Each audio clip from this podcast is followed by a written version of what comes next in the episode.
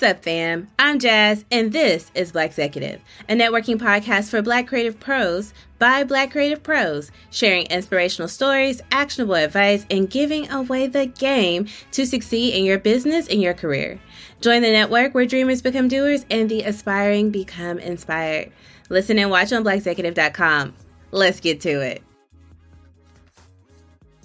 What's up, Black Executive fam, and welcome back to another episode of Season 2 of Black Executive Podcast.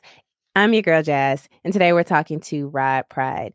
Rod is a designer and the owner of We Brand Culture, a web design company that designs and builds amazing things. Welcome to the show, Rod.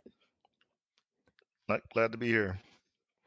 Good. I'm glad to have you on the show. I know that you're one of my guests who I've known before the podcast.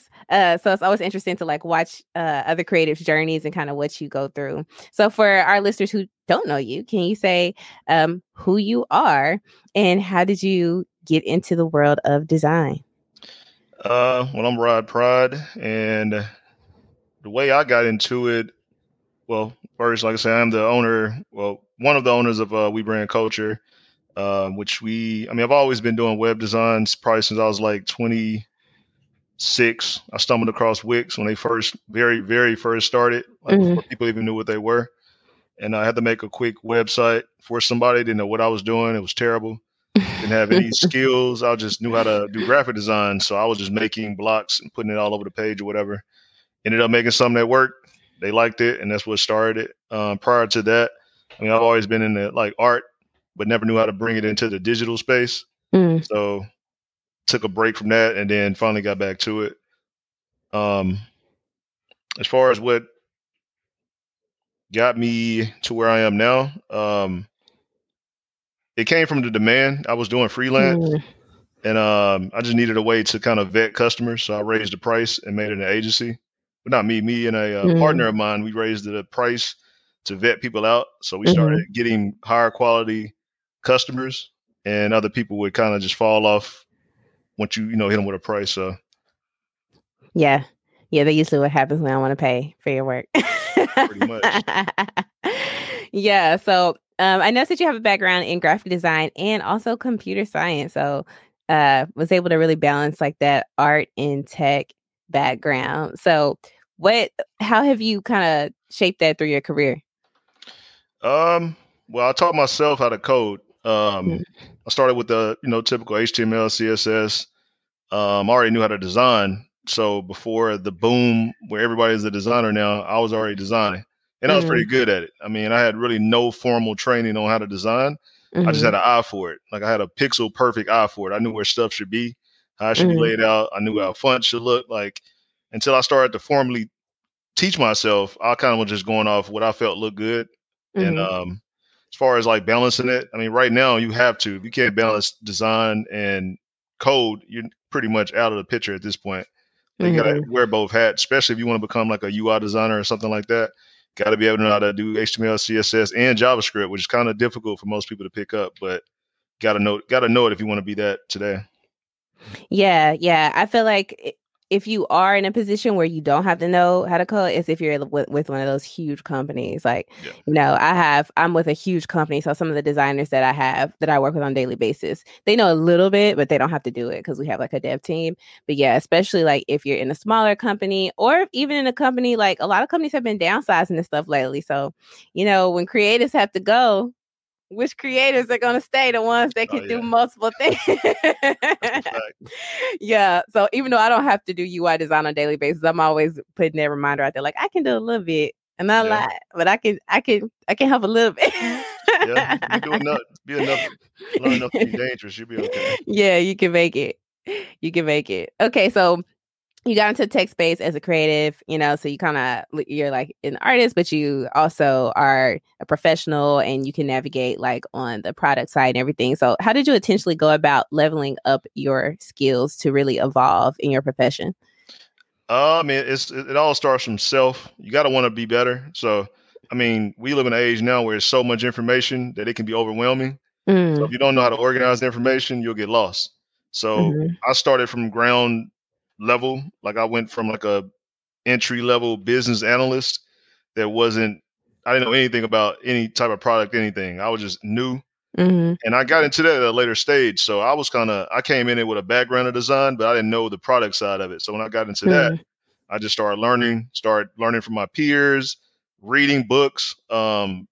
I'm on blogs, I'm watching YouTube videos, I'm doing tutorials, I'm taking in everything that I can. Right. Like my 8 p.m. to 2 a.m. was self-study when I didn't, have my children or whatever. So and then when I did have them, it was from 10 to 2. So I was always putting in 6 to 4 hours a night.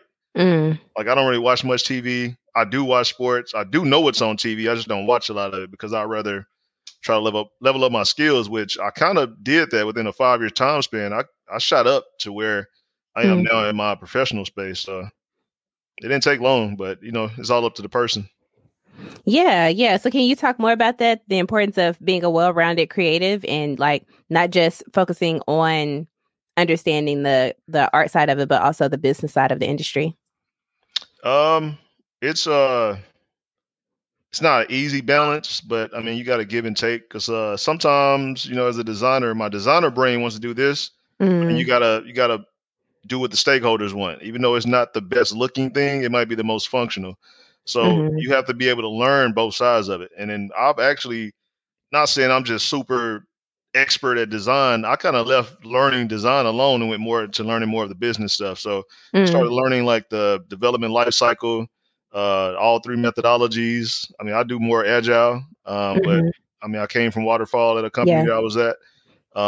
But we move more agile, and a lot more companies that have been kind of vetting me are agile. They like what I do or whatever. So yeah, you definitely got to go out there and learn. But like I said, the information is out there. It's you got to learn information and apply to where it fits.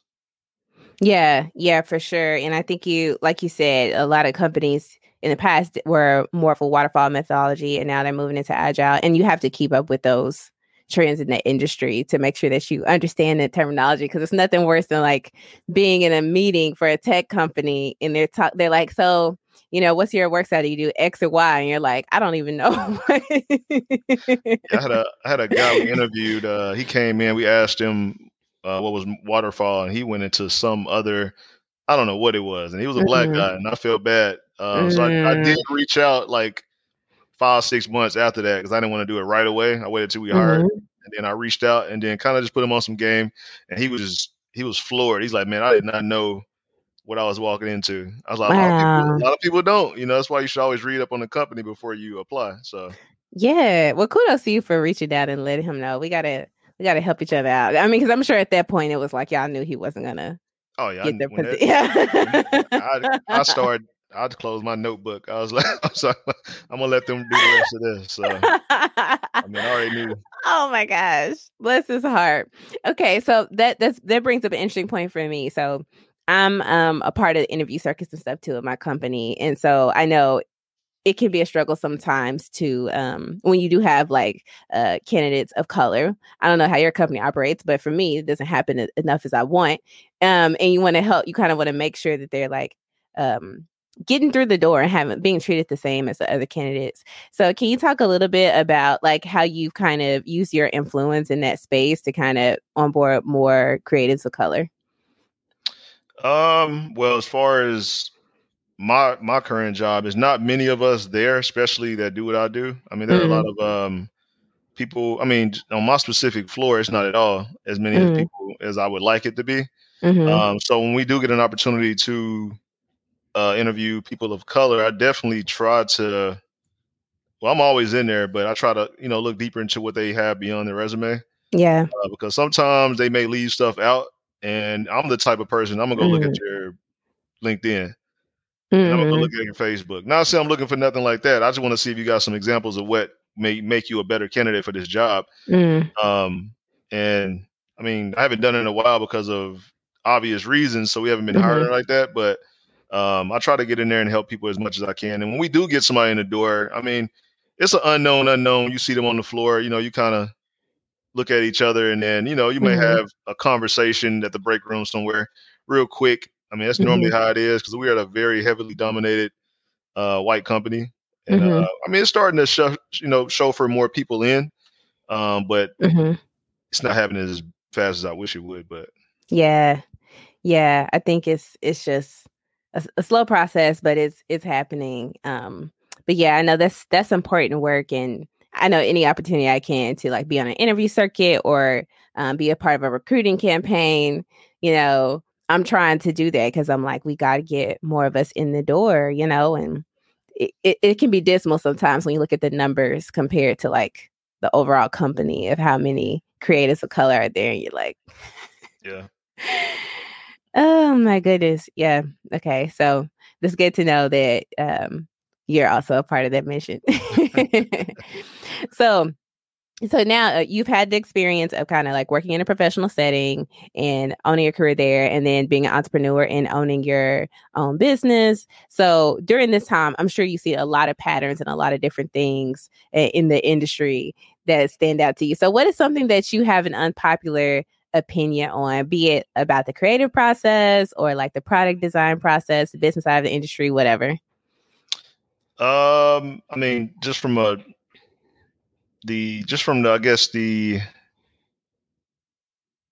guess the digital marketing space, I would say everybody thinks they can do it. I mean, there's a new digital marketing agency popping up every day. And a lot of people that do it don't really understand what they're doing. They just see an opportunity to outsource. They've never been a part of the process of making a product from A to Z and shipping it out. They know, let me go to here, hire this person, and then go here and deliver it. They don't even know how to do the project management part of it. Like if you knew how to do the PM part of it, you could easily facilitate, and you can build an agency doing that. But a lot of people don't know that. They think, hey, oh, this person's doing it, not knowing that I got 15 years of design and development skills under my belt. And I do PM in my job. So it's like I'm a project manager at work by trade, and I do this outside of work. So I'm like the best of all worlds to bring it together. So not saying that people can't do it. I just wish people take more time to educate themselves on what they're doing. Yeah, I feel that. And I feel like there are a lot of roles that get saturated like that, especially like in the tech space. It's so quickly everybody wants to do it. Like, just like you just said earlier, everybody was on the design wave and going with that and trying to keep up with that trend. I mean, even on the professional side, everybody thinks coding is easy. Yeah. It's not easy. No. It's nowhere near easy. To be able to code professionally, it's like when I got to where I am now and the role that I'm in, and I'm working so closely with the developers, I'm like, I don't know what y'all are coding for, but this is not it. Like, these guys are like geniuses. Yeah. It's crazy. Like, This is not just no HTML tags. See, it's not that. This is front end, back end, database, servers, all kind of stuff to bring it all together. And one guy knows how to do this. So I'm like, what about the guy that's at home tapping on his computer, making a web page that says hello world or something like that? I'm like, this guy needs to probably go get a mentor. Yeah. Yeah, for sure. I definitely think that's it, especially when there are a lot of resources out there that make it accessible. And I think that can be a positive thing in some way, because, you know, you have a lot of people that are self-taught and they learn a lot and they do well, because some people can pick up on it like that. But, you know, like you said, when you get into a world where you're actually dealing with devs on a regular basis and you see the intensity and the level and the meticulousness of what they're doing, and the importance of having clean code and that functions, and, you know, and when you have a multi-million, multi-billion dollar asset on top of that is depending on that, when you have clients who are running that software and depending on that, you know, So it's a whole nother ball game, but it's definitely not easy, especially coming from me, from someone who has tried to learn several times to code in different languages and has failed miserably. and they never tell them about the contractual agreements that are behind that too. So it's not as fun as they think it is to sit around and code, and you have to be within a certain contractual agreement, otherwise you can be out of compliance and be fined or something like that. It's crazy. Yeah, for sure. And the productivity level is crazy. Like, even I know I was surprised to learn not too long ago, like with some of the billing at my company, like how they have to track with Jira. They track a little, because we work in Jira too, but they have to track their hours and stuff, and when they're coding a little bit differently. So even like the way that they get paid is evaluated differently. I thought that was crazy, because I just assume we all got paid on the same model, you know? Like I do billing for my particular product that I'm over, and I use Jira and I use Planview, and they definitely have to track their time. Mm-hmm. I got to do the reports, and I have to make sure they match. It can be a little tedious. Mm-hmm. Yeah, for sure. So with you having the best of all worlds in your role, a lot of creatives listen to the show, you know, so you're towards creatives. So how do you feel like creatives can work best with product management, and like, how can they help make the product process easier from start to finish? Like, you know, I think that's more on the product manager. They have to be more empathetic of who they're working with. Like you can't just always be, get it done. It's like, who am I dealing with? You know, you got to know the strengths and the weaknesses of people you're working with, because not everybody is going to know how to jump in right away and do something. Like in my company, a lot of devs rotate between different accounts. Like they may work on this account, then they'll move to this account, but they've been at the company 20 years. So they know the premise of it. But if you bring a brand new creative into the mix, they don't know anything. So as a product manager, you should be able to know what dev or what designer or whatever the role is, who to sit them with to learn. Because there's really no, and that's another misconception about that. A lot of people think there's a training manual. When you get into these jobs, there's no training. No. You're dropped next to a person and they hope and pray that this person is nice enough. They have to be nice to teach you what they want. And I mean, I've been in some situations where sit next to a guy, I'm like, man, this guy ain't gonna teach me nothing. And ended up teaching me the best stuff he could teach me. So I think it's just more of just knowing your people, which most managers should definitely work on. I mean, there's a lot of training on how to be more empathetic. And I think a lot of companies are swaying that way now. It's not as, you know, I mean, there are micromanagers, but they're starting to lighten up a little bit. They do it in different ways now. Micromanaging is a little bit different now. Yeah.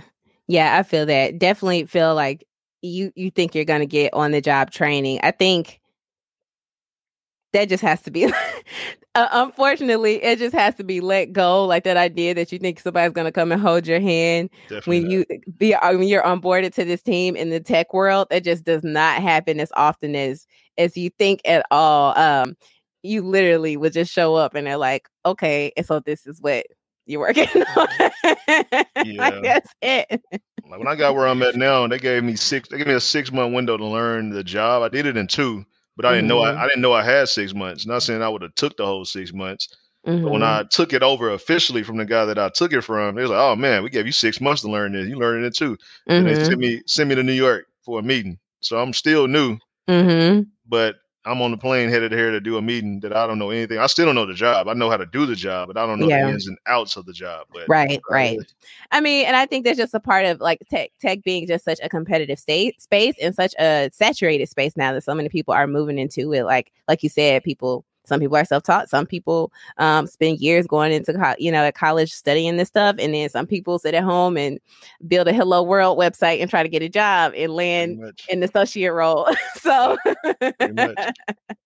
it's all over the place. So with that being said, like with you having to, like you said earlier, because you have the best of both worlds at work, you were able to transfer that over to We Brand Culture. So with that happening, like how did that kind of take place? How did you start to like build what a team was going to look like? Or did you say like, hey, I can wear all the hats. I can do most of this myself with my partner. Initially, we started ourselves. Like it was me. I did all of the design work and some development work. It's 2 other people. One of them, she does design. And she does social media marketing and stuff like that. She's real good at that. She does that for her job professionally. Then we had a person who could do development, and she can do. Her main thing is photography and videography and building content like that, because videos pretty much rule everything online now. Yes. So initially, we started doing the work ourselves, and still it's like that to this day. We rarely outsource stuff because I guess that could be a bad thing because you can't scale as much if you do it all yourself. But still, we've been doing this for a few years. I would kind of say it's still in the baby steps of building it. I mean, right now I kind of do majority of the stuff now because of time constraints and people doing other stuff for their job and stuff like that. So I've kind of been doing majority of it myself. So I kind of take on several projects, but I space them out a certain way using my project management skills to space them out a certain way to where I can do everything at one time without them conflicting with each other. So. Okay. So yeah, so y'all have a small team and then y'all just kind of work with the team. Have you thought about like scaling it to be like this mass company, or are you kind of just like, nah, I know some people are okay with just having a small team, you know? I definitely am. I'm actually in the process. I started last September shifting more to web design and SEO. So I've been doing SEO on my own site and it's been working. Like I've been, once I get it to a certain place, I'm going to hand it off to I'm going to hire somebody, I'm going to outsource, and I'm going to let them just maintain what I got. Like if I get us to the second page, here's the plan, continue to do this until we get to the first page. And then let's just maintain it. And then we can go out and get clients. So that's kind of what I'm working on now. So because with everything shifting online, people need to be found. So the best thing to do is SEO, like just doing web design and, hey, here's the website and going on about your business is not going to get the money. But if you do SEO and you do it right, now you got a customer for as long as they want to rank. So that's continuous money coming in. So I've been working on making that shift here the last few months. Yes. SEO is everything. Content is king. Always got a champion. Always got to champion content. I feel like we get slept on so much in the tech space, but we are really king around here. So I don't see how. Definitely don't see how. Yeah. So as far as like you just said with SEO, you're working on it yourself, and then you know eventually you'll have to outsource it. When do you hit that point as an entrepreneur? When do you realize like I can't continue to do this myself? I need to hire someone and pick this up. I mean, I guess you get to that point where you have so many projects, you can't do them all yourself. Especially when people, you know, you'll have people come in and say, I need a whole campaign set up with, you know, social media stuff, landing pages, email marketing. I need all that set up. So that takes a minute to set up yourself and the test and the work with the client or whatever. So at that point, when you get 5 or 6 of those at one time, it's time to outsource. So I do a pretty good job of processes and, you know, putting this all in a Google Drive, and I can just send you to the Google Drive that has a Google Doc and a video showing you how I do what I do. Just a real quick video rundown of where everything is set up. Wow. I have templates that I use for people on how the page should be laid out, but the design piece they have to do themselves or whatever, but this is how it should be laid out. So the functionality works, whether it's a desktop or a mobile size screen. So while I'm building my stuff, I'm also documenting everything. Yes. So can't scale without documentation. So when I get to that point, then I'll be ready to go. Okay. I commend you so much for doing that, because that documentation is skipped over so much. And just because that process that you have is so important to document, because like you said, you can't even scale to a second person if you can't tell them like how you've been doing what you've been doing. And that a lot of times it's just like, I just need you to help, or I just, you know, I'll pay you to do this particular task, and there's no process documented. And so I think I know for me as a technical writer by trade, even though that's not my role right now, it's always hard for me to kind of sell when I'm like trying to work with freelance clients. I'm like, hey, and also I can write your documentation for this, you know, in addition to the services that I'm providing. And it's always kind of like, that's not really that important. And I'm like, it is really important, because like if you know, even as something as simple as you hire me to, you know, write some articles for you, or you hire me to do some UX writing for your UI. Once I'm not there, where's the style sheet for the future writers? You know, when someone creates a new component or a new page and the content has changed on the page, the content is different. Who's going to write that? And how are they going to know that it needs to be consistent? Especially if it's not someone who's a trained UX writer, you know, stuff that we see, our eyes are trained to see. You may not see that. Like you don't catch that the casing on this is off, but I do. And I see it makes your stuff look sloppy, you know, that documentation is important. Yeah, that's definitely true. I mean, you can't just put anybody in that role. Just because I'm a good writer on my blog doesn't mean I can go into that role and be just as effective. So. Yeah, for sure. So yeah, the documentation is everything. I think that's an important part of entrepreneur skills that often gets looked over. Like, make sure that you're tracking stuff as you go.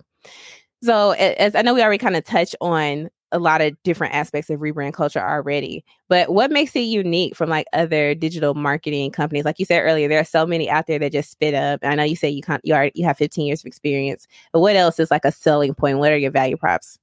Mine would probably be the turnaround time on a product that we can turn around. Like I can get your site. I mean, it's going to cost you, but I can get you a site up, running, tested, all that in a week. Mm. It's going to cost you, but I can get it done as most. And that's mainly because I'm doing it myself. Mm-hmm. But it also takes collaboration with the client. If they're dragging their feet, I can't get it done in a week.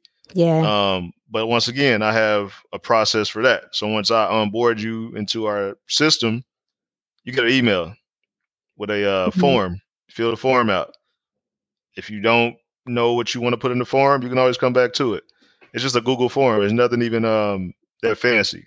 Mm-hmm. So it's all dependent on that. So I think the turnaround time and the attention to detail and I guess just the proof is in the pudding. I mean, we have examples, we have case studies, we can show you how to do every single thing you want, whether you want an e-com site, you want a blog, you want a regular site, you want landing pages, email marketing, all that. Like we're not just talking about it. We can show proof that we've done it.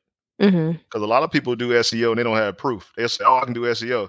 Where your analytics at? Like where what are we looking at? Like I see that so much. And I mean, I always try to help. I don't hate it on anybody. Mm-hmm. It's more than enough clients out there. Like you getting into the same space as me doesn't hurt me. Yeah. Like I don't even really promote. Like I get a lot of probably 80 to 90% of my business is word of mouth. Mm-hmm. Like I'll do something for somebody or we'll do something for somebody. They'll put it out. Who did that? They'll send them to us. So we do very few ads, I guess you can say. Some good social proofing for you. Like, hey. Pretty much. Yeah, you need that. And I did have a mentor when I started this. Mm-hmm. And he runs a digital marketing agency and they make 7 figures a year.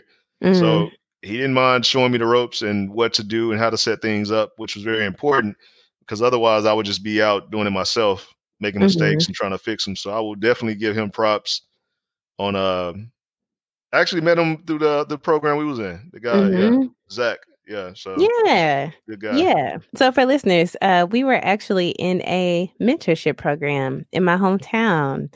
You know what? And that was actually a really, really good program. I know I talk a lot about mentorships on this show, or I guess we'll talk about it, but I actually Rod and I joined like this program strategically to pair you with mentors and work on your career goals and whatnot. So I definitely found a lot of value in it, and I'm sure from what you're saying you found some value in that too. Definitely did. Yeah for sure. And my mentor was actually a project manager, ironically. You know what's also funny, I also ended up finding her a job. It was interesting. I was networking my butt off because I was trying to make the transition to the company I'm in now before I realized that's where I was going. And I came across an opportunity. And, you know, sometimes like I know people say, like, even if you don't think you're qualified, still go to the interview. It was one of those things where they hit me up and I was like, I know I'm not qualified for this job. I don't even understand half the terms. But I said, I'm going to show up and make this connection because maybe he can connect me with someone else. And I don't want to waste his time. And so I realized that my mentor would probably be a good connect. So I met up with him and I was upfront. I was like, hey, you know, these are my skills. I'm not sure how I could plug in here. And he told me what he was looking for. And I was like, hey, I can't actually do those things, but I know someone who can. I can get you connected to her. Then they had an interview and she actually landed the job. Networking. Networking is everything. Networking is everything. So I thought that was a funny outcome that came out of that. But it was definitely a dope program. And I believe the creator of Match or the co-founder of Match was also. Yep. That's really who I wanted, to be honest. But I mean, Zach's cool. Yeah, I think everybody wanted him. Zach is a cool guy, but I definitely wanted him for what I was trying to do at the time. So yeah, it was cool. Just we had like a speed dating thing, and we got to meet all the mentors. And I think it was cool just to like when he was like, yeah. So I created Match, and he talked about what it was like to be on the internet in the early days, and basically how everything he learned from the internet was because no one else was there to teach it. Because it was new. Yeah. really cool. I ran a tangent, but that's still a cool fact. And I think that's important to highlight the importance of mentorship. So to kind of speak on that, how did you know that you were ready for a mentor? I mean, I guess me personally, I'm a very teachable person. So I don't mind people. I don't care how old I am. I'm going to always have a mentor. I mean, I've had mentors from, the earliest age I can remember is probably 7 or 8. So I always had some type of mentor, where there was a coach or like a legit mentor or somebody at school or something like that coming up. I guess, like I said, I was fortunate. I was in certain situations where I was identified as more of a gifted child. So they people would seek to come and mentor me or whatever, I guess, to keep, even though I came from a 2-parent household, you know, sometimes they see Black children, they think that they need that extra, whatever. Like I got a whole daddy at home, but I'll take the mentorship or whatever and learn whatever I can learn. So, I've always had mentors. I mentor.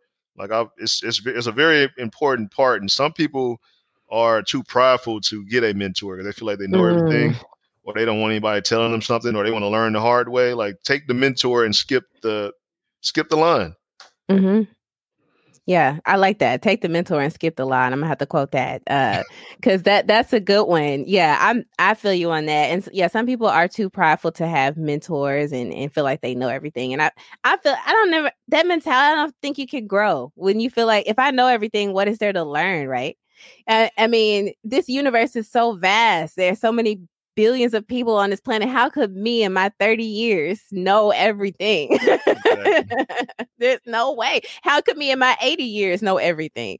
You know, so I feel you on that. But you definitely have to just like have that humility and say like, look, I'm going to, find someone who has already done this. And 9 times out of 10, almost everything you've done, someone has done something similar to it or did that exact thing already.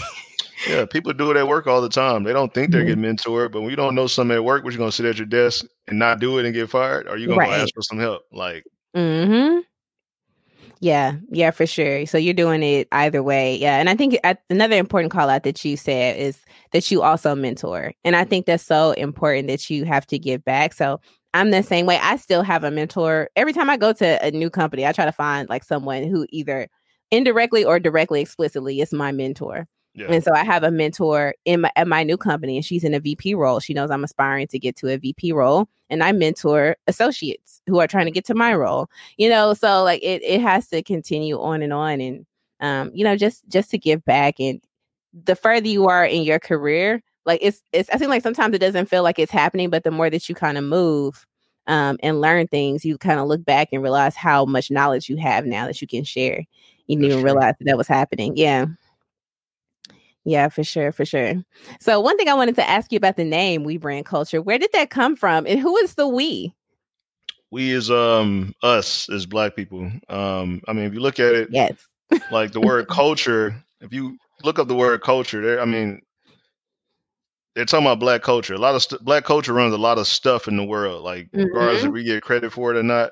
It stems from us. Like we may not get credit for it, and some people get mad about it. It's nothing you're going to do about it other than make a change, like do something. Like people get mad, like when an app takes off, oh, the Black culture made the app take off. We didn't get any equity about it. You didn't build the app. Like you didn't code anything. You didn't go get funding. You didn't do anything.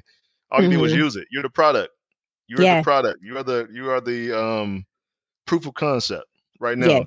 There's a hot one right now. I don't want to date this. I'm not going to say the name of it. There's a hot one right now that people are upset because it just got a $1 billion evaluation, which is kind of low for an app.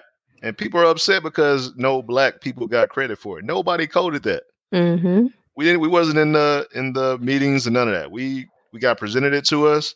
We used it. We provided proof of concept. They got paid. So yeah, I'm gonna drop the app.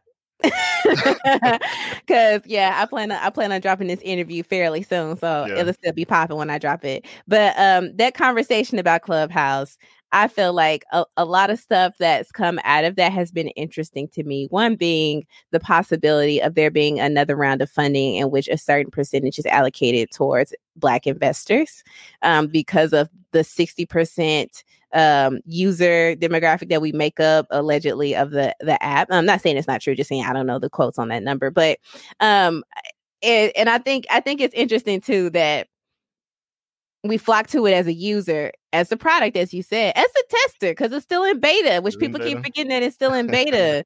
And that's why these feature updates keep happening, and we keep getting these new things that are going on because it's in beta. And while that's happening, you know, we're kind of trying to stake our claim when we could create our own competitor app. There is a competitor. It's called, and I don't like the name of it, but there is a competitor. It's called The Cookout. I heard, yeah. And, I can't find it. Like I look for it, I cannot find it. Cannot find it on no. I don't know where it is. So neither can I. And I've heard the same, that Cookout is a competitor app. But I have not been able to find it myself either. So. And that's another thing is if you do make the competitor, learn how to market it. Like if you. There's a user base right there waiting on you. You can literally take. I mean, if it's the same app from what I'm hearing. Now there are some people who are going to shun it and say, I think I'm gonna stick with Clubhouse. That happens. But who says that? Because I seen a Gary Vee interview the other day where he said he doesn't know if Clubhouse is going to make it because he didn't know if it was a real product or was it a feature. Can another product like a Twitter or an Instagram or a Facebook, well, Facebook and Instagram are the same, could they take that and make it a feature? That's what he didn't know. He said, I'm all in on this because I don't know if it's a real actual product or is it just a feature. That is really interesting. I didn't think about that. I almost say, I feel like the appeal of Clubhouse is the fact that it's invite only right now, which we know is temporary, but we know Facebook started off using the same model until they eventually made it public. But I think that's one of the appeals. I also think one of the appeals is the fact that you are not forced to have a conversation. You're not forced to be on stage. You don't really have to give away identifying information about yourself. So you don't have to link your Twitter or your IG. You don't have a wall to constantly post things about yourself. So really, if you're careful with how you name yourself on Clubhouse, you can be somewhat anonymous. Yep. I think that's the appeal of it. And so I feel like if you take it and you directly force people to use it through like Twitter, like they have it linked to their Twitter account or Facebook, it kind of takes away some of that anonymity. And I think some of that appeal may go away. Twitter does have a competitor. A lot of people don't even know what it is. It's called Twitter Spaces. It's out right now. They already rolled it out. It's the exact same thing as Clubhouse. So a lot of people don't know about it yet, but I think they'll put more marketing behind it and it should be pushing this year. So. Wow. Already, huh? Already. I guess. I mean, and I feel like I know that I don't know if you've heard, but you know, Clubhouse sometimes is called Cap House. There we go. Yeah. Oh yeah, most definitely. Cap House. Honestly, I stopped using it for that reason. I'm like, man, everybody in here is an expert in something. Like I don't know. So. Yeah. I still love it. I use it because I found enough rooms where it's not, that stuff is not as important. Like I'm in a lot of rooms where writers collab or designers collab or we share ideas, you know, stuff where you don't have to get on stage and be somebody to say something, you know? So I found some of those that have been useful, but I feel like a part of that again is because it's not tied to an IG or Twitter unless you want it to be. Once you start doing that and you can link people to their actual identities and you can actually see that you're just talking, you know, are people going to want to be on board with that? Pretty much. I mean, like I said, I have found some very useful rooms. I got a lot of good information from, I guess you could say pseudo celebrities, people that are not like big, huge, like on brand celebrities, but they're like internet celebrities, like big podcasters, YouTubers, stuff like that. Yeah. I go in the rooms with them and they'll start talking about stuff. And it's like, I learned a lot of stuff by doing that. So there is a lot of people that go in other rooms. I made $1 million off this and all that and this and this and that. And then you go do your research on them and they're like, it doesn't match up. So. It doesn't. Yeah. Yeah. I feel you on that. Yeah. You definitely have to take it with a grain of salt. I think everything on the internet requires discernment, you know, because it's always some people capping on the internet. But from your perspective as a product manager, I'm curious about what are your thoughts on Clubhouses? I know this is now turning to a Clubhouse conversation. I'm gonna pivot back, but what are your thoughts on like the UI? Because I feel like that's one of the weakest parts of it, and I think the visual appeal of it is very low. It's terrible. Like I didn't even know. I didn't know the you know when you first land on the page and you scroll up and look at the rooms. I didn't know that was called the hallway. It makes sense when you think about it. I was in a room, I guess, with one of the developers, and he was talking about it, and I'm like, you know what? It makes sense. It's called the hallway, but yeah, the UI is terrible. I mean, like they say, if you ship when it's perfect, you might have shipped too late. So they may have just been trying to get something out there. Yeah. As soon as possible. I'm pretty sure the UI is going to change. I've seen them add some interactions and stuff like that here and there. Like, I'm the guy when they roll the new features out and that screen pops up, I'm reading. I want to know what they changed. Me too. Some people just click off to get to the room. I want to know exactly what changed so I can tell people. I know, like, hey, you may not want to do this because you're going to get kicked off. Yeah. So. Yeah. Same. I've been keeping up with the feature updates too. And I like that they kind of added the way that you could customize your interests and stuff like that. But yeah, the UI is horrible. Only reason I knew that was called the hallway is because hearing other people talk about it in Clubhouse, like onboard experience as a whole is not all that great. I wanted to create my own club, literally spent weeks researching, trying to figure out how do I create my own club for Black Executive. Couldn't figure it out until literally I joined a Facebook group for Clubhouse and someone posted it in there and it linked me to another doc somewhere else that walked me through how to do it. So I was like, come on, y'all gotta, I know it's in the beta stage, so I'm trying to give it some grace. I know what it's like, especially working in the product development space. You have to, you know what that's like, you know, but man. I'm with you. I still don't know how to do it. I need to go Google that myself. But I was trying to figure out how to do something because I was trying to find other Black designer and developers. I didn't really see them on there. Now they're starting to pop up. But initially when I first got on there, I didn't see a lot. I said, maybe I should start a room. Or a group, and people can join and do whatever they want to do. If they see the name, they'll know, okay, that room's for me. Yeah. Or that club's for me. So. Yeah. Are we friends on that? I don't remember. I don't know if we can. We are. I will have to find you, add you to some clubs, because I've found my way into some clubs. I'm in a couple of them for designers and whatnot. But yeah, it's definitely been an interesting experience. I know it's a little off topic from our interview, but I think it's cool to have this conversation with someone else who's in the product space, especially a product manager, because you know, like, this is like pretty much something that you do, you know, launch these products and stuff like this. Yeah. Even though we've launched some ugly products, but I mean, it works. It got the job done. Yes. It is what it is. And we've moved on. So. Yeah, for sure. You just got to do what you do and move on. Okay, so kind of pivoting back into like your daily workflow and what that looks like, because, you know, during the day, you're like super product manager, and in the evening, you're like super entrepreneur. So what does your daily workflow look like on average? I mean, actually, since I've started working from the house, it actually got lighter. The way I space my meetings out, unless there's like something going on, I don't schedule back-to-back meetings. We have an unspoken rule at work where we don't do meetings on Friday.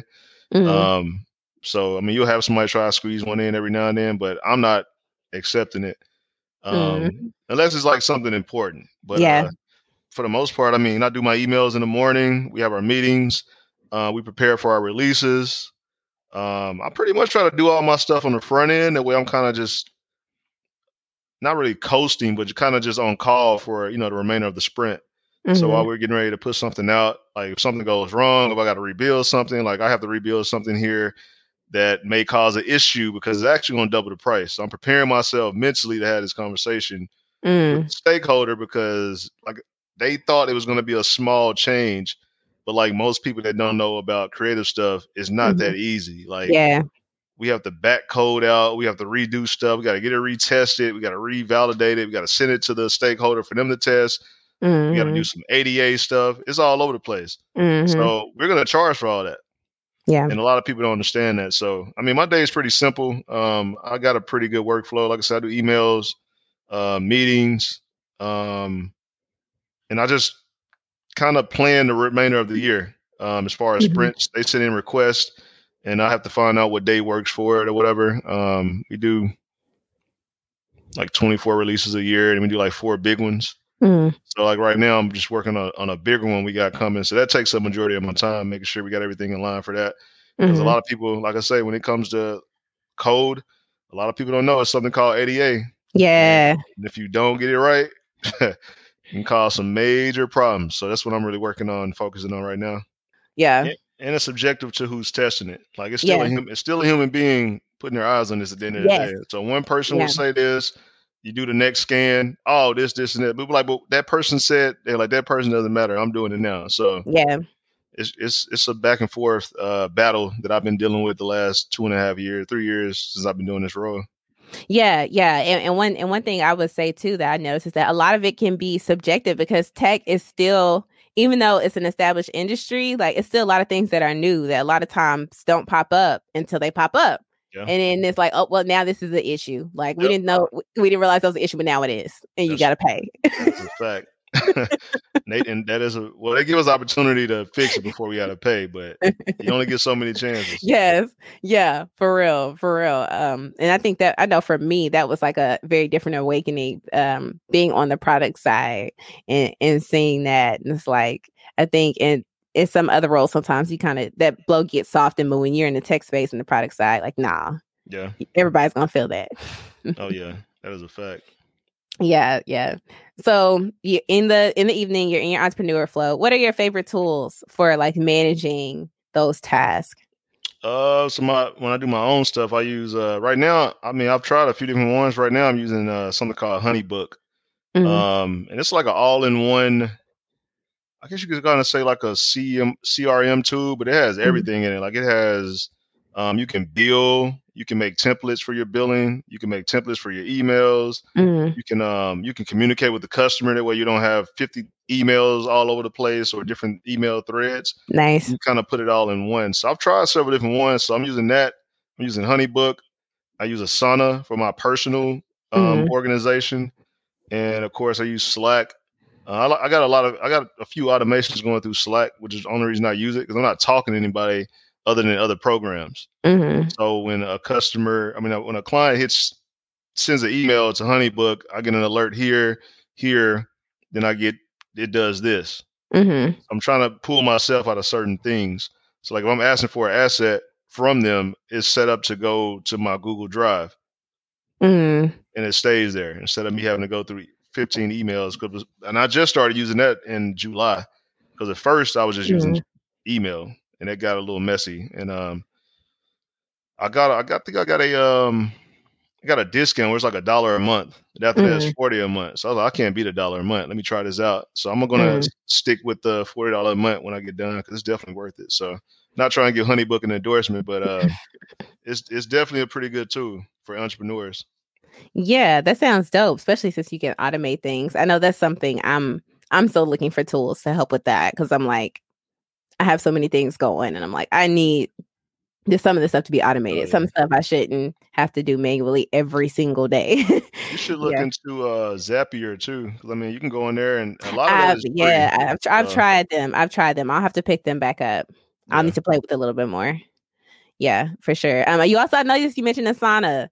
One thing I always loved about Asana, I used to use Asana. I'm in Jira now. But one thing I love about Asana is the micro animations, like when, like the unicorn that goes across the screen, accomplish your task. Yeah. I think that's so important. I think that's such like customer centric product design that people often sleep on. Like, how do you gamify and make something fun like managing a bunch of tasks for work? Pretty boring, you know. Much. And Asana managed to do that with their UI. I appreciate those things for sure. Yeah. Yeah, plug in a lot of products just then, but I swear y'all, none of them pay me. They need to though. Hit me up. I can use that check. But but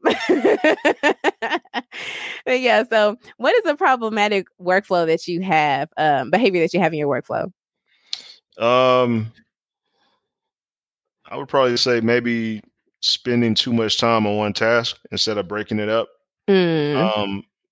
And I know what it is now. Then I watched a movie called Soul, and they brought up something about the flow state, which I read about that in a book. Mm-hmm. So sometimes, like when I'm designing something for like a client, I'll look up and I've been sitting there for 7-8 hours, back not hurting, none of that. I mean, you know, just working. Mm-hmm. So I'm trying to figure out how to, you know, not saying work less, but you know, work more efficient. Sometimes I'll get to being too tedious. Like, oh, let me do this. Oh, don't like that. Let me switch this. Oh, don't like that. Let me fix this. And then by the time I send it to the client, they love it. They love like the first iteration of it. Mm-hmm. I'm on iteration 20. Yeah. Could have just sent them the first one and they'd have been happy with it. So I think one is definitely just spending too much time on stuff and managing emails. Not at work. I'm pretty good at it at work, but on my personal, like emails can get up there, like, and client emails will get buried, which is why I switched to like HoneyBook because I don't have to worry about it.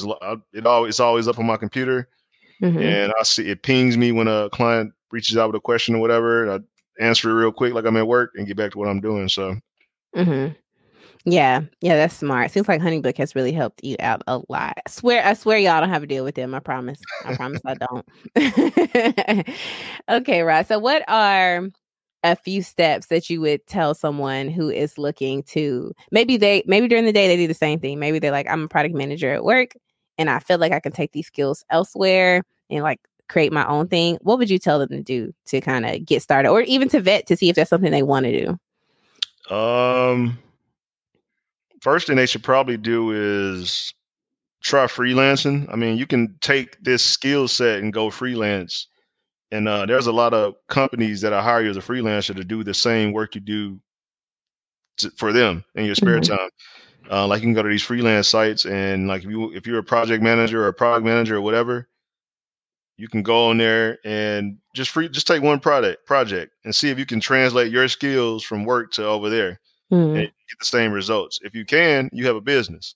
So now take on 5 clients. It may not take you but a few hours to do what they need you to do.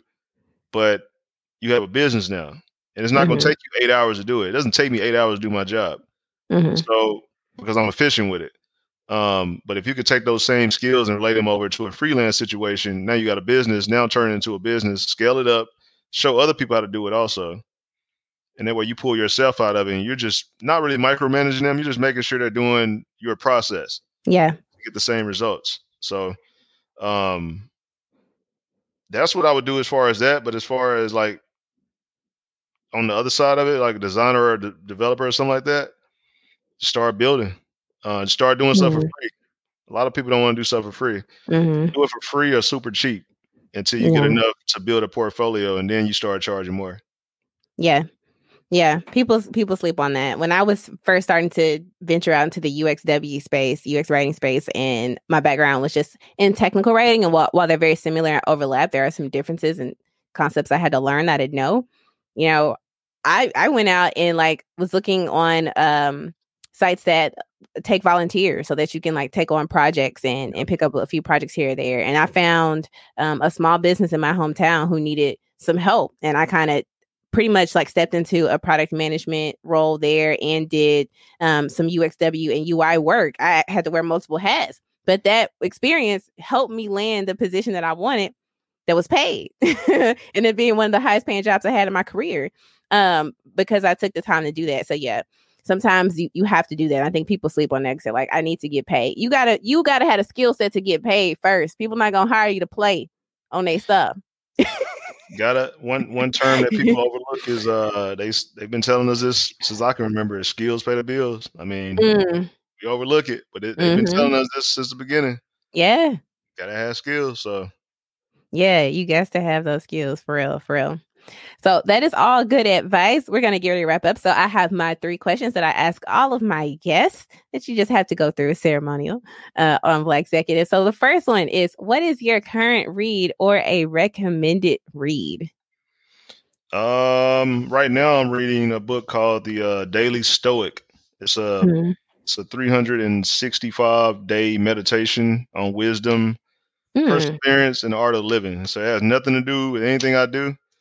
That's cool. And pretty much it just teaches you how to not take things so serious and also how to hold yourself accountable. So when stuff happens, don't always look at who was the reason why it happened. Like, what did I do to make this happen? Or what can I do to change the outcome next time? That's a good one. I'm going to have to check that one out. Daily Stoic. Yeah. By Ryan Holiday. Awesome. And if you're listening, you know you can find this on blackexecutive.com on Rod's webpage for this episode. And if you're watching, it'll be in the YouTube description below. All right, next question. So how do you think your work impacts the Black community? I would say that a lot of younger Black males do kind of look at you. You may not know they're watching you. So you have to watch the way I watch the way I move. I mean, I have a son. And I do coach youth sports, and the kids do watch how you move. They watch what kind of car you drive. They watch how you dress. They watch how you. I mean, they watch everything, and they they take notice of how you smell. That stuff is going to impact them. Like if you come around and you look like a nice, clean cut guy, you got a nice vehicle, you look like you're doing something. They want to know, what are you doing to get where I can get there? So I always make sure I carry myself a certain way, especially around my son, because I want him to make sure he has no excuse to not do something right when he get older. Like you watched it from the beginning. Right. I just try to be the example. Like they said, they always say, what does it say? They say, don't be the person you wanted, like be the person you needed when you were young. Yes. So that's what I try to do coming up. Just always be mindful of what I'm doing when I'm around the younger people. Like you can't help many older people, but the younger people are always looking. Yeah. So. Yeah, they're always looking. Yeah, I love that. You have to be aware of the example that you're setting, and they're always observing. Oh, yeah. They're not. All right. And what final advice do you have for fellow business professionals and entrepreneurs who are trying to carve their own paths? You just got to be patient. You got to have a never die attitude. Always be learning. Like, never feel like you know enough. Like even when you get into your job, like learn more. Like when I became a few years back, when I became a business analyst, I took a business analyst course, even though I had been one for like 3 years. I took a course. It was like a $400 course. I just wanted to be more efficient in my job, which helped me get a better job. It helped me get the job that I got now. So you just always got to be learning. You got to always have patience, because it's not going to happen on your time. Like you may feel like you're getting overlooked at a job, especially if you are a minority. Sometimes it may feel like you get overlooked, but just work harder than the next person, because it might not be that job that gets you the opportunity you want. It might be another job that sees the potential. And I guarantee you, when you leave that job that you're currently at, that did not give you the job, they're going to be like, dang, we let some good talent leave. Yeah. Oh, yeah, definitely. Definitely. And I think that's really important when you are a valuable asset to your company and when you're a rarity in your field. They hate to lose you. They hate it. They hate it. Yeah. All right, Rod. So last question. How can people find you to keep pace with your creative journey? They can follow me on Instagram. It's I Am Creative Rod, or you can find me on WeBrandCulture.com. I don't post much on Instagram right now because I'm working on something, but I have picked back up my posting, so you can follow me there on Instagram. All right, so y'all heard that. That is how you can contact him. And if you're looking for someone to help you with your marketing, digital assets. What else? Y'all do so much stuff. Oh my gosh. You need help with web design right now, web design or SEO, or just branding in general. Definitely hit us up. WeBrandCulture.com. Hit them up for sure. For sure. Awesome. Well, thank you for taking the time to talk to the audience today and sharing your expertise. I have enjoyed following your journey as I've known you, and like kind of when I was still home, kind of seeing each other in the same places, because great minds think alike. Especially here, small areas.